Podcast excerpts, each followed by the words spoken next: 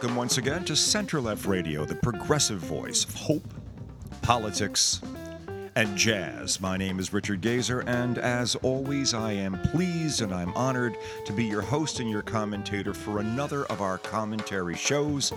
One of the shows that we have up on air and online 24 7 here at www.centerlefttalkradio, one word, centerlefttalkradio.com. When you go to the aforementioned website, you will find two links. The first of which is the podcast link, the second of which is the radio loop link. We get we get I think we get about an equal number of listeners on uh, from both uh, mechanisms, methodologies. Uh, both obviously require a an active uh, digital uh, commission, as it were. Uh, both require you to click a link, but the second, the radio loop, is designed to give that feeling of analogness uh, that we, or uh, us of a certain age, I suppose, uh, had earlier in our lives when simply turning on the car radio or turning on the kitchen radio or turning on the portable radio that was in our ear. Uh, I, I don't know that, well, when there were talk shows, yeah. That's right. But uh, NBC had gone fully talk show. NBC AM was an all talk radio station by the early 1970s. There was a time when. Um, they, well, no, see, just before that, just before, I guess uh, by the mid 70s, let's say. By the early 70s, it was an all rock and roll station with the likes of Wolfman Jack and Murray the K and, uh, and, and a few other legendary sorts doing rock and roll shows back to back. It was a magical time there. Um, I was there. I, I was, uh, I was a, a regular a guest host on a show called The Gordon Hammett Show. Gordon did a show from midnight to 4 a.m., and I would usually co host with him one or two nights a week. Then you, got to keep in mind that that was at a time. And by the way, well, the point I was going to make with that is that it was evolving into an all talk station. It eventually became uh, a sports station. I think it still is. WNBC, I think, is basically a sports based. Um, uh, programming. But uh, the thing is that at that time, uh, I was young enough to do this. I, I must have been. I don't know how else it was possible. I was working full time during the day, going to law school four nights a week, weekday nights during the week. And on one or two of those nights, from midnight to 4 a.m., most weeks it, was that way. Let, let's say at least one night a week. From midnight to, well, to three, because at three o'clock we repeated the first hour of the show uh, from, from 12 to 1. So the three o'clock to four o'clock show would be the. Um, the 12 o'clock to 1 o'clock segment that had already been recorded, whoever the guest was, whatever was going on. But I would do that at least once a week. I, I wonder sometimes when I got around to sleeping.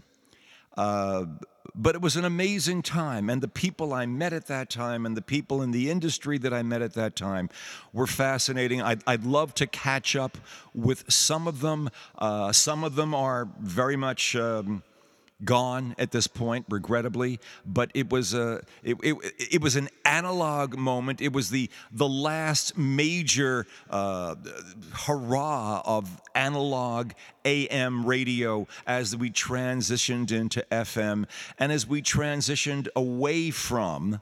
Uh, talk being just talk. It could have been any kind of talk. It wasn't, and away from j- something that wasn't just political talk. When you had NBC AM functioning as a all talk radio station, it wasn't particularly politically uh, committed one way or the other. And, and I think about that occasionally. I'm clearly thinking about it right now. You would not have listened to ABC talk radio in the in the mid 70s because you were a uh, you were left of center or right of center or far right or far left or super conservative or super liberal.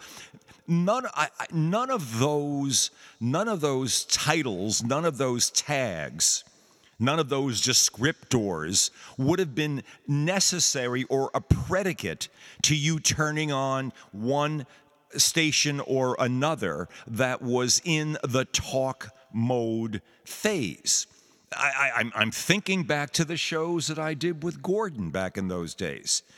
And were there politics? I, I, I, I, there may have been. We were more interested in having interesting guests on the show.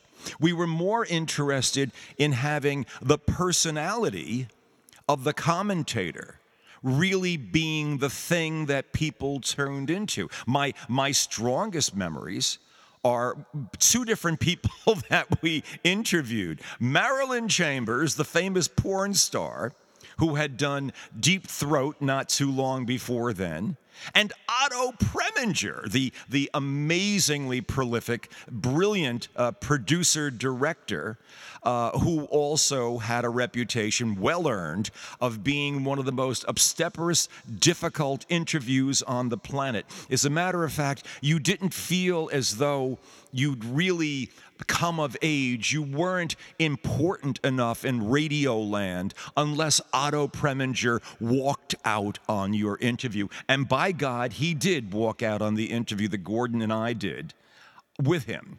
I, I happened to meet him on a flight not too long after that, which is very interesting. He had no recollection of me whatsoever. I said, Hello, Mr. Preminger. It was so nice having you on our show. Uh, and, and, this might, might have been six months or a year or more afterwards. No, no glimmer of recognition in his face. It wasn't as though he was trying to ignore me or say, I don't know who you are. Just, he did it so many times it just didn't matter. I remember our engineer played These Boots Were Made for Walking as he left the show. But, but that was the nature of what talk radio was.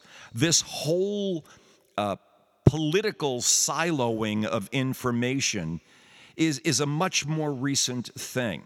We were actually able to have people talking and being interesting without restricting it to a pure political motivation, or in the case of the way most of what's on radio and AM and, and I guess Sinclair Broadcasting and all that and, and stations here all over the country, especially because, because the, the right wing version of things tends to be what's on airwaves, where basically uh, heavy duty craziness is what is promoted uh, where where nothing really matters except the repetition of a continued lie in many in many instances. Now the whole thing is grounded basically in the notion that Donald was cheated out of an election and that therefore the January 6 people uh, were a bunch of uh, uh, saints uh, either either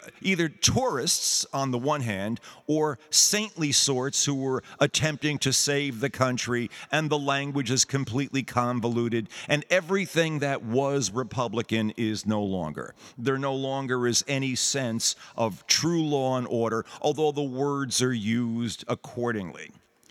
Uh, it, it, just all went wacky uh, as people understood, as, as first the, uh, the urge to, to uh, do this became apparent, as, as the as the confluence of the financial advantage and the psychological need began to converge all the more in what ultimately became Trumpism. And by then, of course, the, the, the ground was set, the, the, the, the, the vehicles were out there, the mechanisms for promotion were there.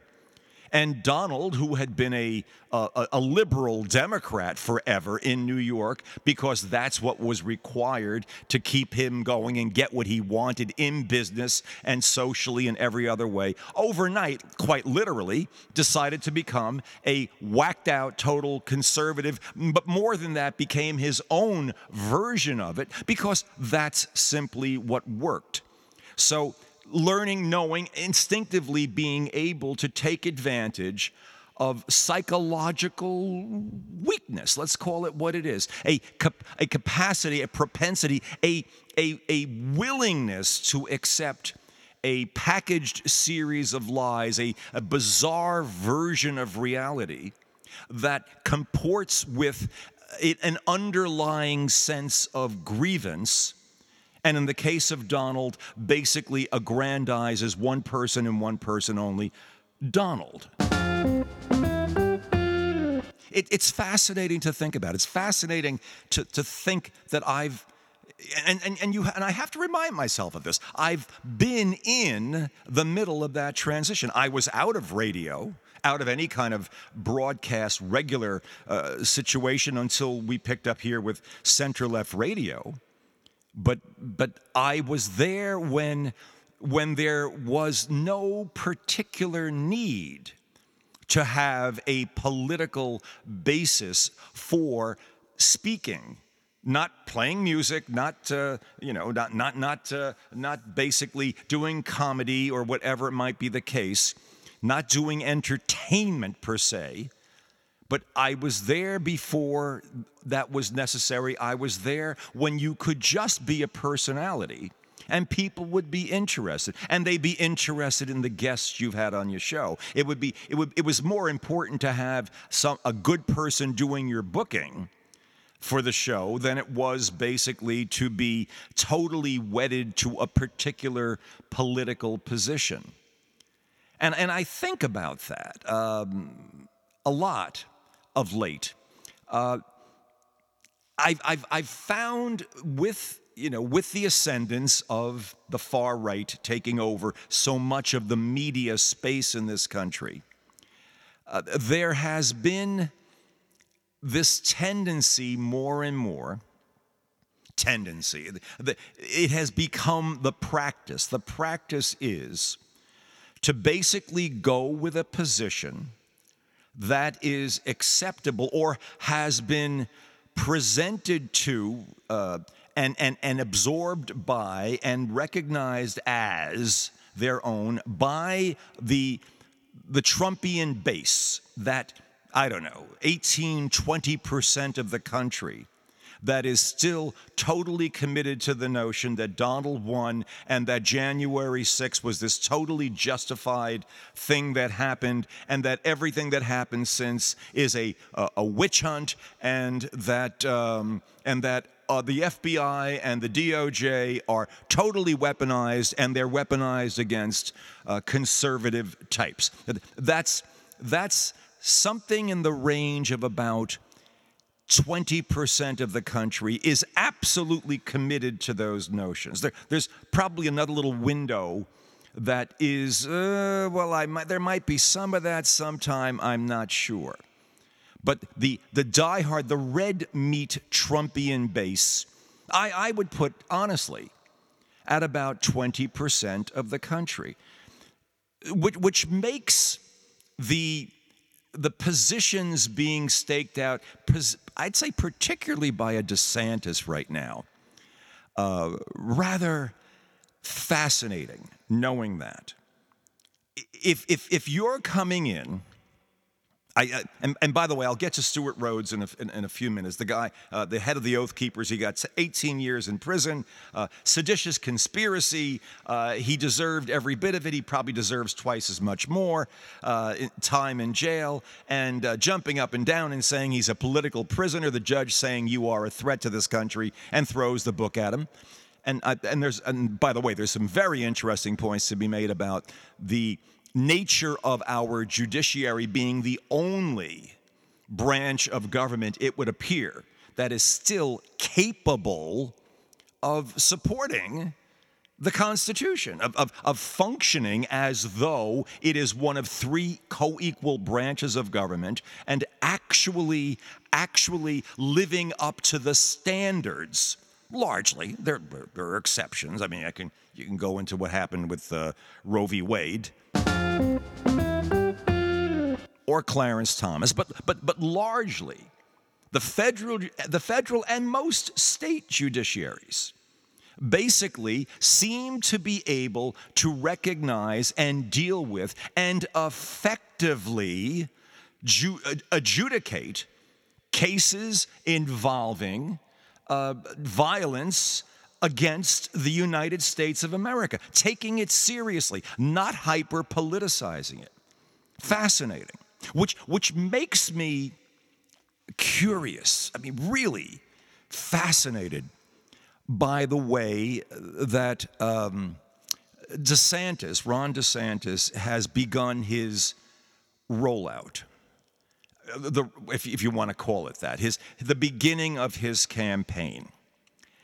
It is clear that he, and by the way, every other uh, declared, uh, how many can there was one, two, three, other four declared Republicans. There'll be more than that, plenty more than that before time is up. That's because Donald may well be off the playing field. We'll talk about that in a bit.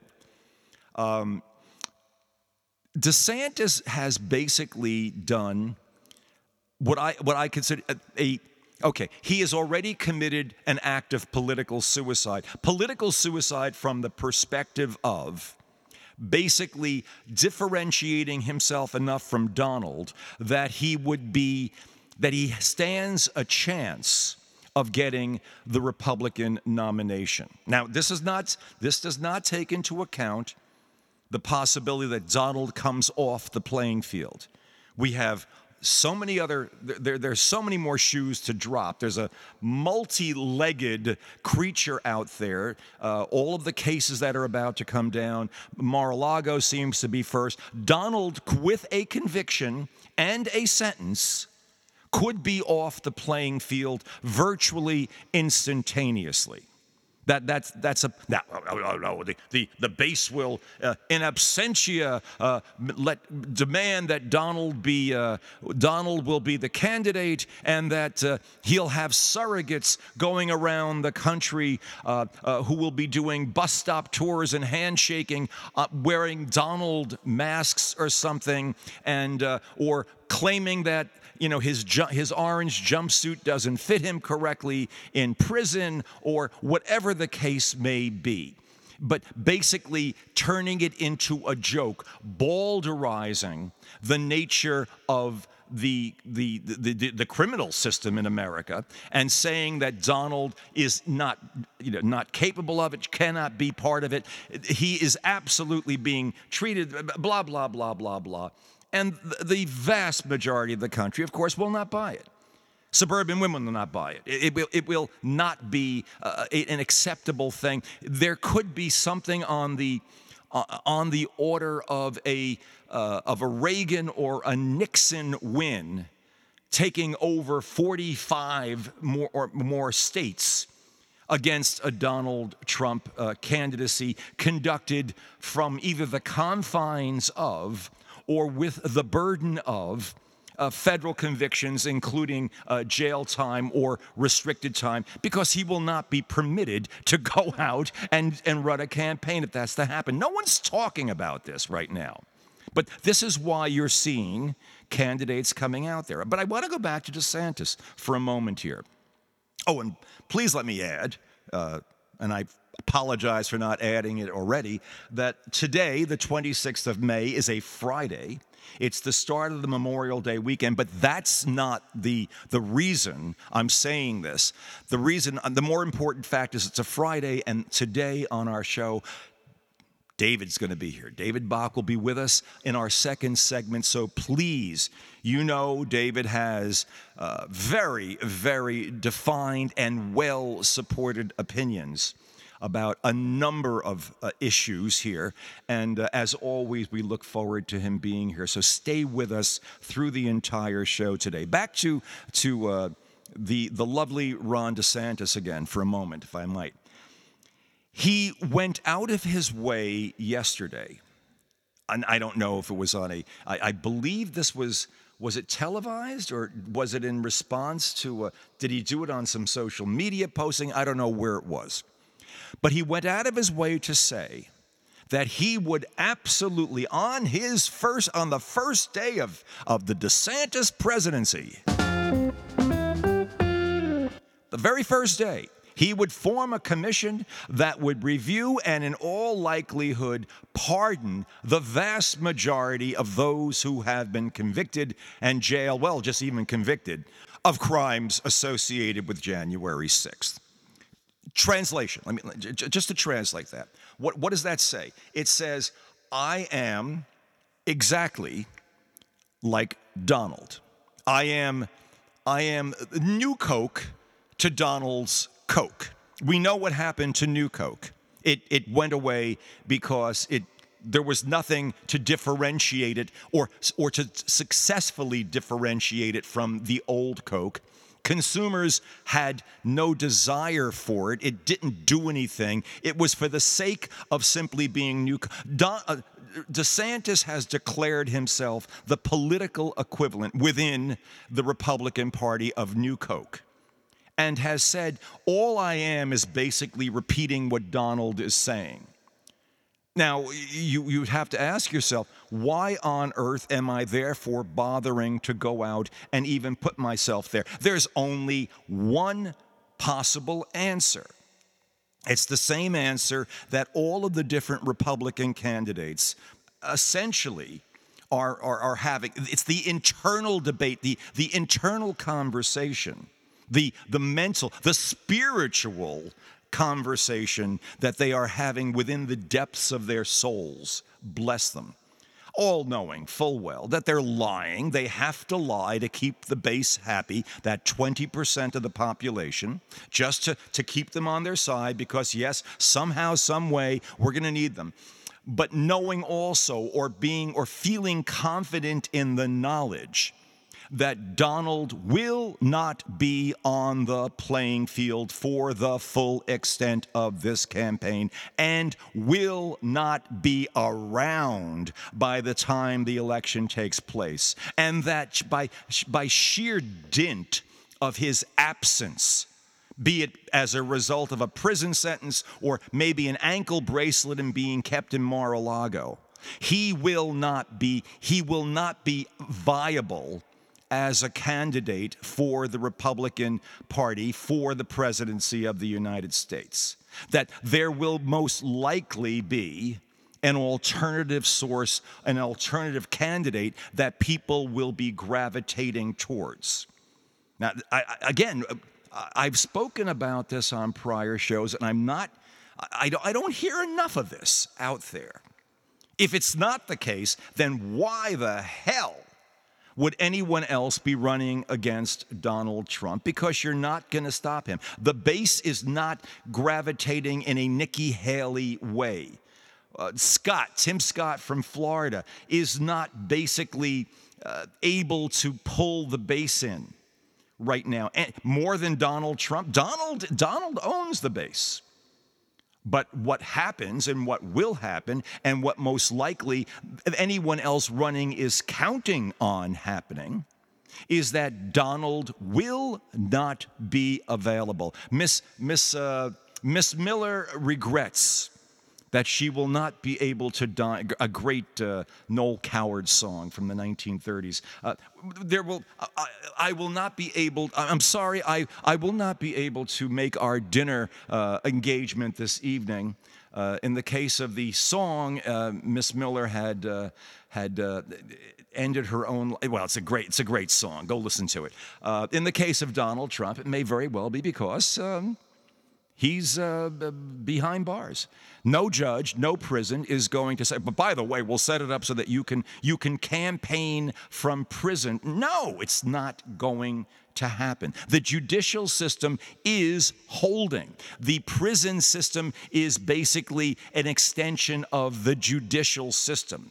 The federal judiciary, the criminal judiciary. I don't care if it was a Republican judge or a democratically appointed judge, by and large, the judiciary is holding firm. the likelihood is Donald will be interrupted in some substantial way by the judiciary system as we go further along. But as we tend to be in America these days, we have our noses in that day's news. We are, we are absolutely buried in the current news cycle. We can't imagine the larger context. We basically go along with our commentators on all sides who basically are commercially selling the news. And to sell the news and to sustain a listenership or a viewership, whatever the case may be, you go with the stuff that uh, you know is is most strongly desired and and stimulates your audience the most. It's numbers. It's a numbers game. You don't want to say to a to a uh, left or center left or a, or far left audience, "Don't worry, Donald will be off the field." Well, first of all, you can't predict that absolutely. But you don't necessarily want to even get that context out there because it somewhat blunts the force and the urgency of the messages about what a danger he is and how horrible he is, and the stuff that people tune in to hear regularly. Now, he is a danger, he is a menace, he is all those things. But by now, and, and, and, and this is really the last thought I want to get out there before, before uh, David shows up. Um, we've got to, and I think we're getting to the point where we're not we're not bursting at the seams. We, we are not like the Trumpians who are in a perpetual state of, of acting out their grievance, of, of jumping up and down, of, of perpetuating and, and wallowing in and sharing.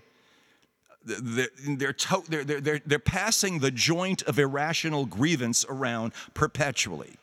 They must remain high on this. This is what, this is what their identity is, political, and I would argue otherwise. We don't need that level of stimulation. We know, as ridiculous and insane as it may be, that a former president of the United States is committed to destroying the country and the Constitution that he ran. That he basically is attempting, still to this day, has never stopped talking about overturning an election that was free and fair that he knows perfectly, perfectly well was and that others will others following him feel obligated to take up that banner and that the, the real core people who believe him and absolutely believe this are probably in the range of less than 20% of the country. This, this is a reality and the guy can't shut up. He has no off switch. His pedal to the metal, it's welded to the floor. There's no steering wheel and no brakes. This is who he is. Again, his, his niece said it so perfectly, Mary Trump. Too much and never enough. This is what that, that defines Donald. And we somehow, by some bizarre quirk of history, bizarre quirk of our personality as a nation, our, our, our fixation on entertainment and media and all these things, by however all those things came together, this clown, this lunatic, this, this dangerous this dangerous person became president of the United States and did a lot of damage is and is on the verge of doing a, has done a lot more since and is on the verge of doing a lot more. Now, must we become insane over this? No. Quite the opposite. At this point, it's critical that we simply accept Donald and what he's doing as the nature of things. This is the reality of our country. There is a man named Trump who basically, given his druthers, would take the entire country down, would destroy the Constitution, would destroy the judicial system, would basically remove the voting processes, would basically negate everything, would make the courts nothing but a vehicle for essentially uh, supporting his whims, would destroy the national security by doing whatever worked for his purposes, would, would basically devolve and destroy NATO, would basically make Western Europe completely uh, at the whim of Russia, would, would just blow things to shit given the opportunity. Now, you can get crazy about that. You can, you can jump up and down and set your hair on fire. And we've been doing it. A lot of people have been doing it. We've been, the, the, the, the center, from anywhere from the center to the left, has been doing it uh, for, for quite a few years now. But this is not the time to find more uh, mechanisms for igniting hair. This is the time for saying, okay, and almost calmly, almost calmly saying, this is what it is. We have an illness in this country. You, you, we almost have to be doing a differential diagnosis, sort of political medicine, as it were. I, I, would, I would use the analogy to energy medicine, but I would have to now get into my writing, and I'm not going to bother doing that. Not right now. Uh, we, there, there is an energetic illness that is being experienced by a substantial part of the country that is basically become enthralled with the illness of another individual who gives vent to their worst their worst feelings in the past we've always had in this country probably close to 25% or more of the people who given at least if they were interviewed and asked about it, would say, Yeah, burn it down, start all over again, it's no good, blah, blah, blah. And historically, that, that percentage has not really had the mechanisms or the vehicle to rip things down. I would argue back in the late teens and early 20s, just after the First World War, the Ku Klux Klan basically had far more control of things going on in this country than anyone really recognizes. And in many ways, we're on the verge of taking over both the political and practical life of this country. It did not ultimately happen. I would ha- I would have to basically thank the Great Depression uh, for for that in many ways. Uh, the the the Wall Street crash and the depression, things changed to keep that from happening. We went through our racial situation. We went through all these other things that, and we're still in the middle of it. But we've never had a group of of the real, uh, you know, lift up the rocks uh, and what's underneath them crowd in a position of power. I they are in a bigger and a greater position of power right now than I would argue they've ever been. You, you, could argue that the Civil War w- would have been one of those periods, but the Civil War basically, uh, I, I even then, you did not have a president of the United States basically campaigning for the destruction of the structure of the constitution of the of the elements of uh, the implements of governance that he was supposedly overseeing and basically giving vent to an entire population to, in, with the sole purpose of serving his own personal ends. We've never had that situation.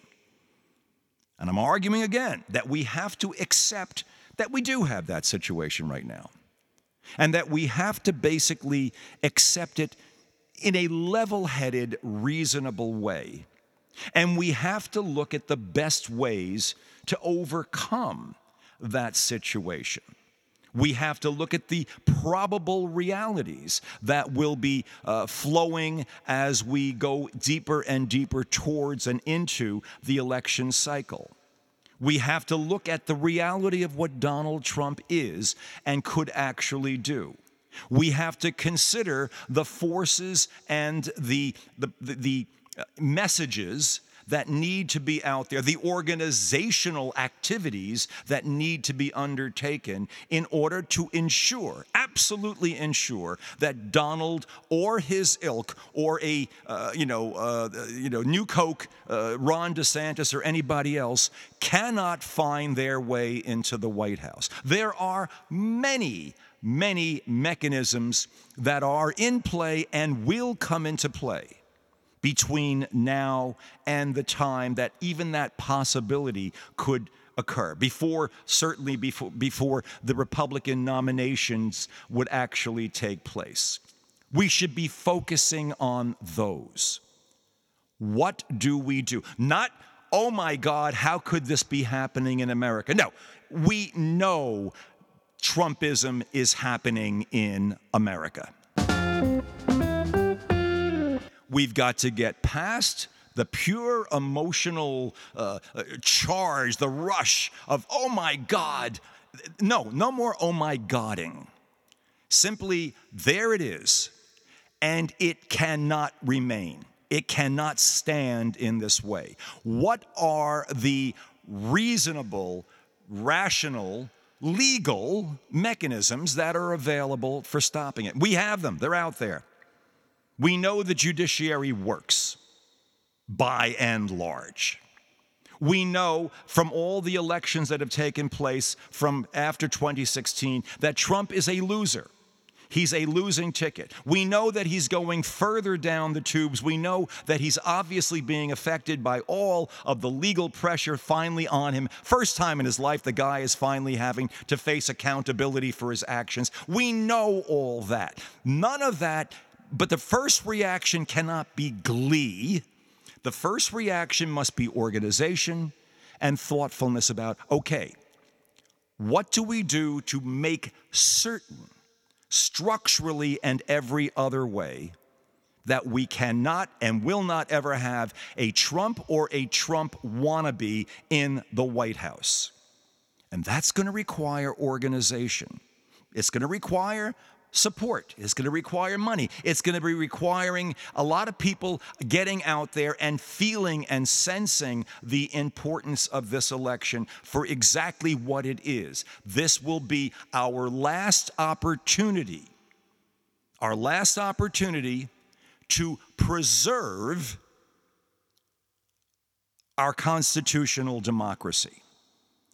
If you believe that Jeffersonian uh, democracy is something worth holding on to. If you don't want to drift into a fascistic state, then you cannot have Donald Trump or his ilk win the White House in 2024. It's not an option.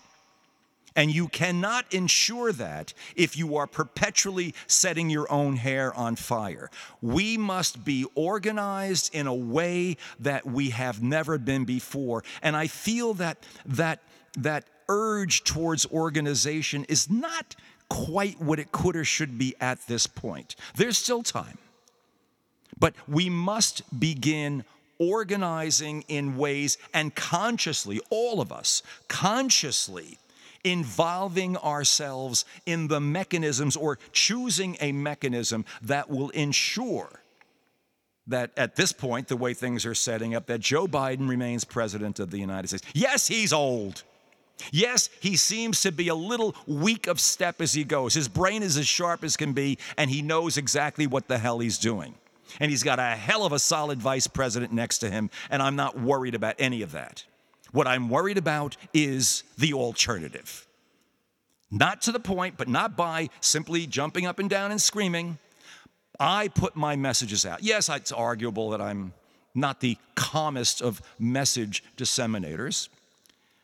But I am encouraging people to basically act. You are all hereby deputized as, as Arjuns, Arjun being the hero. Well, yeah, I guess I'd call him the hero of the Bhagavad Gita, the great poem of God, as it were, in the in the in Hindu tradition. It, it, it began an oral tradition, probably somewhere between four and five thousand years ago, and ultimately is the story of a warrior, Arjun, who finds himself in a position where he has to fight members of his own family the next day. People who he's grown up with, who he's loved, who he's, but because of the way justice, the forces of justice, to make a just end occur, he has no choice but to fight members of his own family. Otherwise, he basically surrenders himself to basically allowing injustice and inappropriate behavior to rule. And he, he's in a fix, he can't deal with it.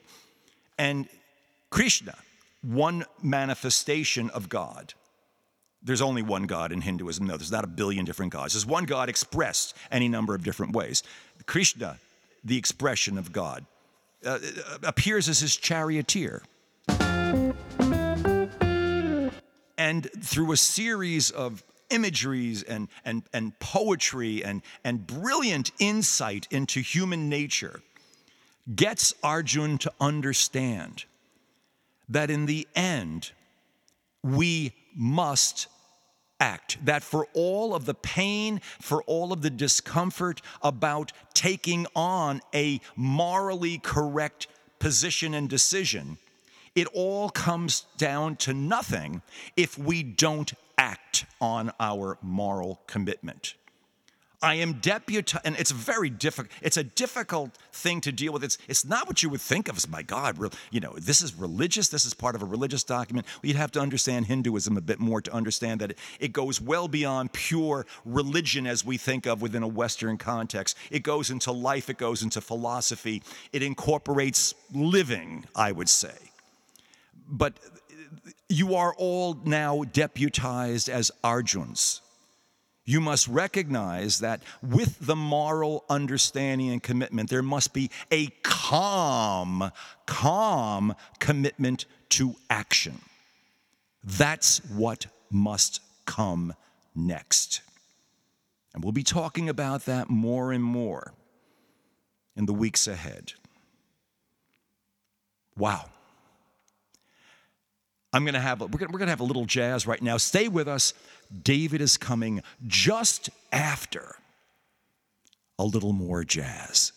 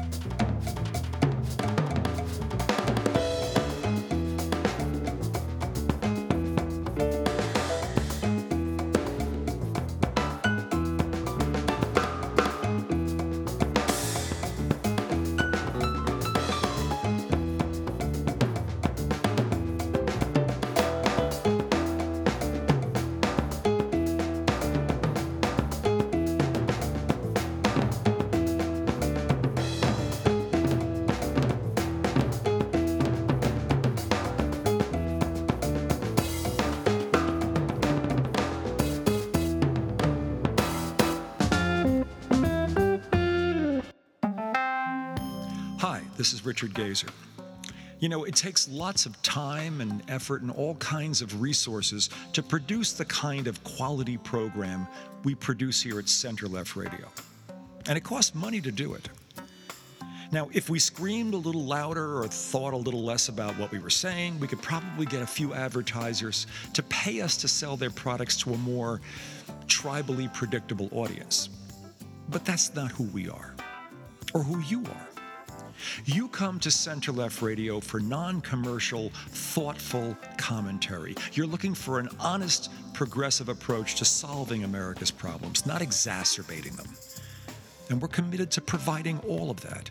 We're one of the few stations offering full time, non commercial progressive programming, and we're the only station, the only one, doing it with a combination of hope, politics, and that most eloquent of all original American art forms, jazz.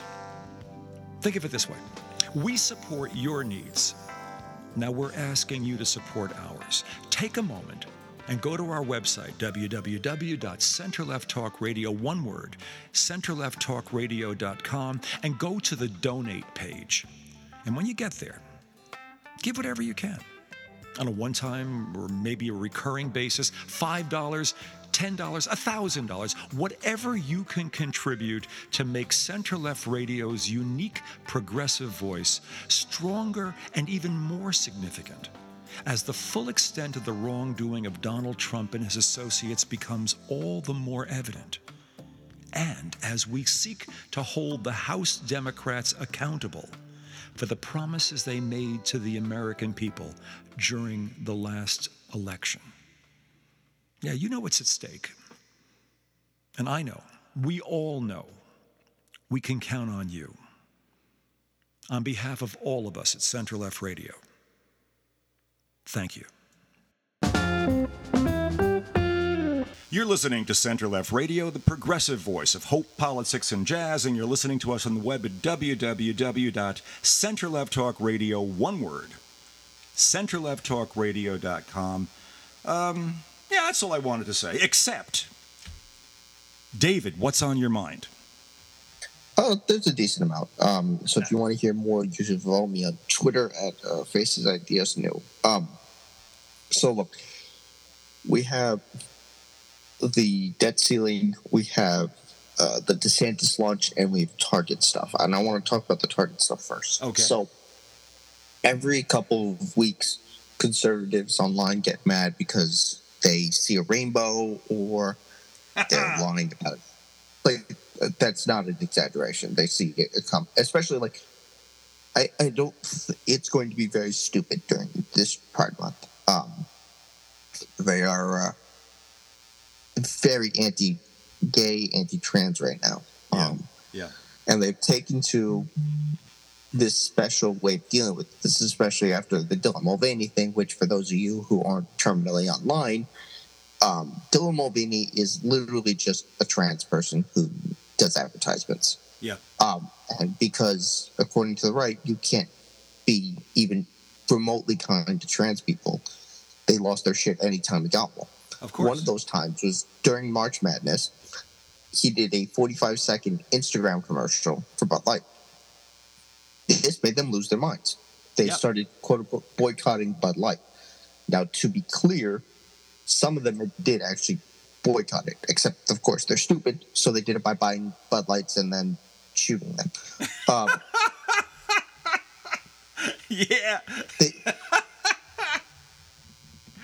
um, the problem is every single time they've done one of these boycotts, whether it was Matt Walsh lying and uh, there's a TikTok lying about the Boston Children's Hospital, whether it's them complaining about drag shows, whether it's uh, Bud Light, whether it's now Target, because they're literally lying about the existence of trans clothing in the children's section.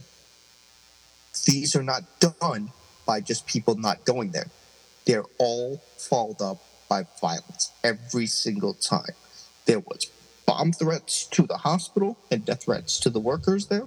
There was death threats to the Bud Light um, facilities. Somebody firebombed a. It was like a Dunkin' Donuts or something that hosted like a drag queen story hour. Um, there have been death threats to and harassment to workers in Target, which we know there has been because these these idiots they they film themselves destroying things and harassing people. Like this is not a uh, they're not out here doing boycotts. They're out here doing terrorism. Yeah. Because Yeah. that's their goal. Yeah. Now rainbow capitalism is stupid, but their goal is to make it so that it's it doesn't work because they they're just advocating for violence, and it's part of a larger trend, which we'll Well, get to I, in a I, second. I'm, conv- But- and I, I- I'm convinced that they get a rush. There's a, there's a whole subset there that get a rush at the notion that there are people who therefore go ahead and commit violence or threaten violence based on what they have fomented. And it's it's it's sick. And of course, there's always the well, I, I I didn't I didn't actually pull out the gun, or I didn't do the firebombing, or I didn't make the threats online myself. But it's all part of this very, very sick mentality. And of course, within our judicial system, you're damned responsible. We'll find that out more about with Donald and January 6th, and that'll happen over time. But I mean, Stewart Rhodes found out about that today or yesterday without even being there. He, uh, well, going on from there. But yeah, it's Well- an illness. It's an illness. it's it's so it's worse than that. So the person who does most of this is the Daily Wire. Um, it's Matt Walsh. She has literally no talent other than I hate any type of ability that trans people shown any shred of kindness. Yeah. Um, he he's just a, a, t- a terrible human being. He's just a bad person. Like he has so much hate in his heart for every like group that is into like a straight white Christian male. It's it's unbelievable. Um, but he doesn't care. And these people who are doing it, they don't care. They just want to make lives miserable for trans. To the point where, and this is an interesting little tidbit that came out recently. Apparently, and the theory is this came from Tucker Carlson's camp, the DC, uh, I think it's DC or New York, um, Fox office has allows their or their employees to go to whichever bathroom they identify with, and they they respect their pronouns. Now, obviously, you can't do this if you're on the right because that's showing trans people the baseline amount of humanity. Problem is, because Newsmax was the one who, who leaked on this story, Yeah. who also have their offices in the same area, it's illegal not to do that. Yeah. Yeah. So either they're complaining about something that they there's just the law, or they're breaking the law in their own offices. Either way, they should be investigated to see if that's what they're doing. Yeah. Yeah. Yeah. Yeah. But um, as for the the uh, paying their creditors, so yes, the leader of the Oath Keepers got 18 years for seditious conspiracy, not for um, trespassing or anything. Seditious conspiracy. He was never on the premises. He was never on the premises. and they were armed. They knew that they had guns and they'd prepared for them. Yeah. Like they were they were ready for this. And it's not that it, he was like entrapped or anything. He had an unhinged statement at the end, basically like, "Yeah, I'd do it again." Um, it's he. They are. It's good. Like he deserved probably more time, but that's um. That's my thought No, as well. That's my thought. The But I think the leader, uh, the the female of one got twelve years. Mm. Um, but that's not the real point. The real point is this should be a question asked on every single Republican debate. Would you pardon people like Stewart Rhodes if you became president? If they say yes, they're immediately disqualified.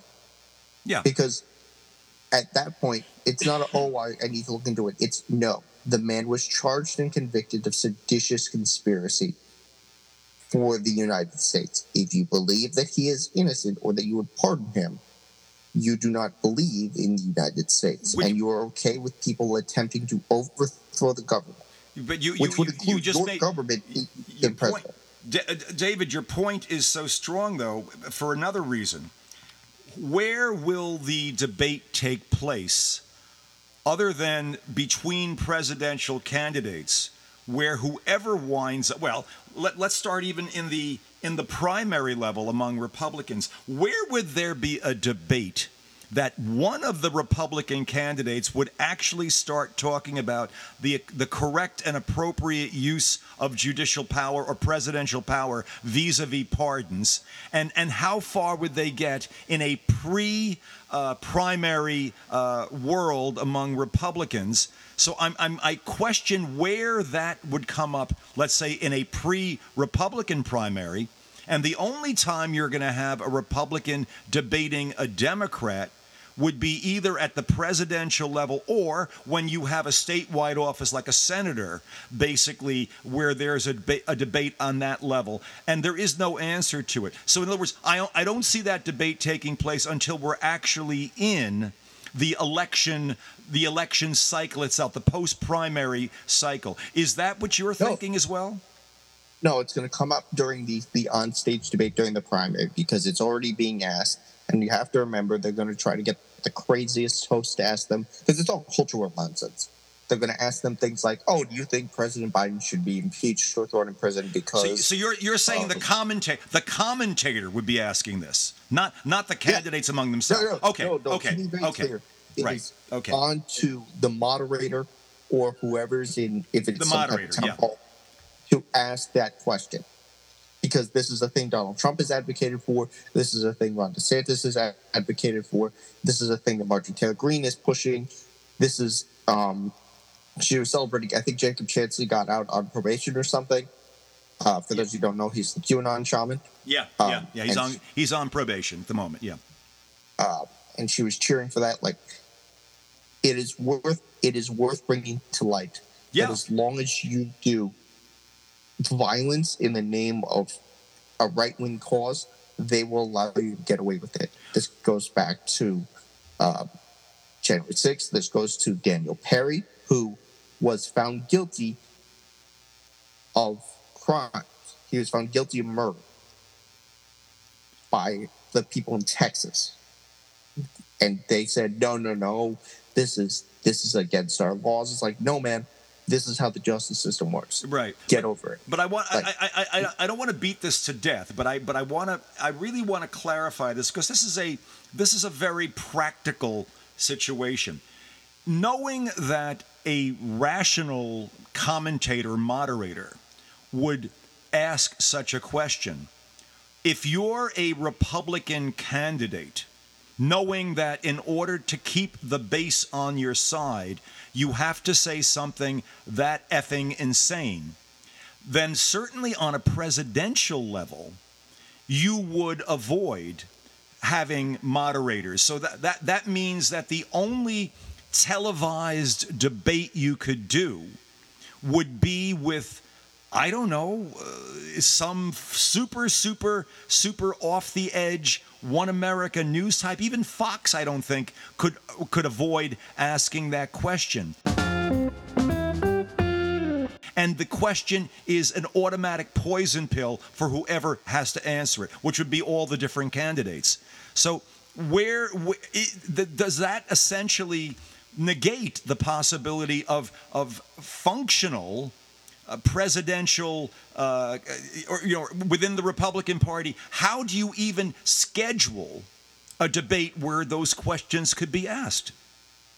I don't know. That's on them. They have to figure that out. I don't care. I, I hope they do it. Yeah, that, it's- it's so do. I. I, I, I just want to bring that up. And, and and by the way, the absence of effective debates. What I'm what I the point I wanted to make is that the Republicans are arguing their way out of getting coverage. They're arguing their way out of coverage because they can't discuss certain things as a result of what they're saying and doing right now. Just Well, I also, throw it out there. I kind of hope they don't. Yeah. They, they have less coverage um, because their their bases are weirdos. Like it is. Like, so Ron DeSantis launched his campaign on Twitter. yeah, Um, anyone who wasn't a uh, red pilled Republican or an Elon Musk sim understood that this was going to be a disaster. Basically, since Elon has um, taken over, he's essentially made Twitter unusable um, for, for a whole host of reasons. yeah, yeah. It was yeah, yeah, very yeah. clear from the get go that this would not function in the way it was supposed to. But on the other hand, this is the perfect place for Ron DeSantis to launch his presidential campaign. One, he is a weirdo with no charisma. Yeah. Two, his entire his entire appeal is based on online nonsense. So the only people who would care about the fact that he uses things like CRT, they brought in Christopher Rufo, who's who has admitted that his sole job is to lie about CRT. Yeah. Um, uh, he used he he was talking about. He, I think he said the woke mind virus seven times in two sentences. Um, his whole campaign, like that's the thing of this. Not enough people understand how how brain broken these arguments are and what the things that they're they're arguing on. It's it's just ludi- ludicrous. Uh, and it needs to be pointed out to the American people time and time again that these people are insane. Yeah, no, it's I, I, I think that will become more apparent again, depending on how much exposure these candidates get. Once rational commentators and moderators pose rational questions and they have to come back with insanity, or the other side of that, no, they deny that they ever said anything like free all of the January 6 convicted convicted types. They they deny what they've ever said about transgender people. And then of course, then the quotes are instant you know instantly put out there. There's so much unlike the 2016 or the 2020 election. There's so much material now with every well i'd say unlike the 2016 the amount of, of, of fact of fact-based material to blow any republican candidate out of the water at least if they're claiming to be rational is just there. It's automatic. It's instantly available and it's going to be part of all the campaigning. And, and, and this is, of course, especially true on the presidential side with DeSantis and Trump. But of course, there's still no no no guarantee that Trump will actually make it through all of the different convictions and the sentencings that he will actually even be allowed to be on the playing field as this thing gets closer and closer to uh, the 2024 election. He may be off the field. Which to me is why I think you're getting Republicans jumping in at all. They know they have to suck up to the base for the time being, but they're hoping that the judicial system, the last surviving rational arm of the of our you know of our, of our three-part government, will basically take Trump off the field. I don't know how you feel about that. Well, I mean, that's the only way they're going to win is he gets taken off the field. Yeah, um, yeah. and then and then who are they? What what they are is they're they're they're, they're new Coke versus old Coke, and the and the and the public is going to say, who the hell needs this? Why do I need a Trump wannabe if if Donald's off the field? Why the hell would anyone vote for DeSantis? I wanted Trump. Now maybe they'll have a write-in for Trump, or I I don't know how that works, but yeah, no, they, they will not be able to to carry it if it's not Trump. But the other thing is this is the faster that the debt ceiling gets done, yeah. However, you know, whatever they extract from from Biden because the Democrats failed.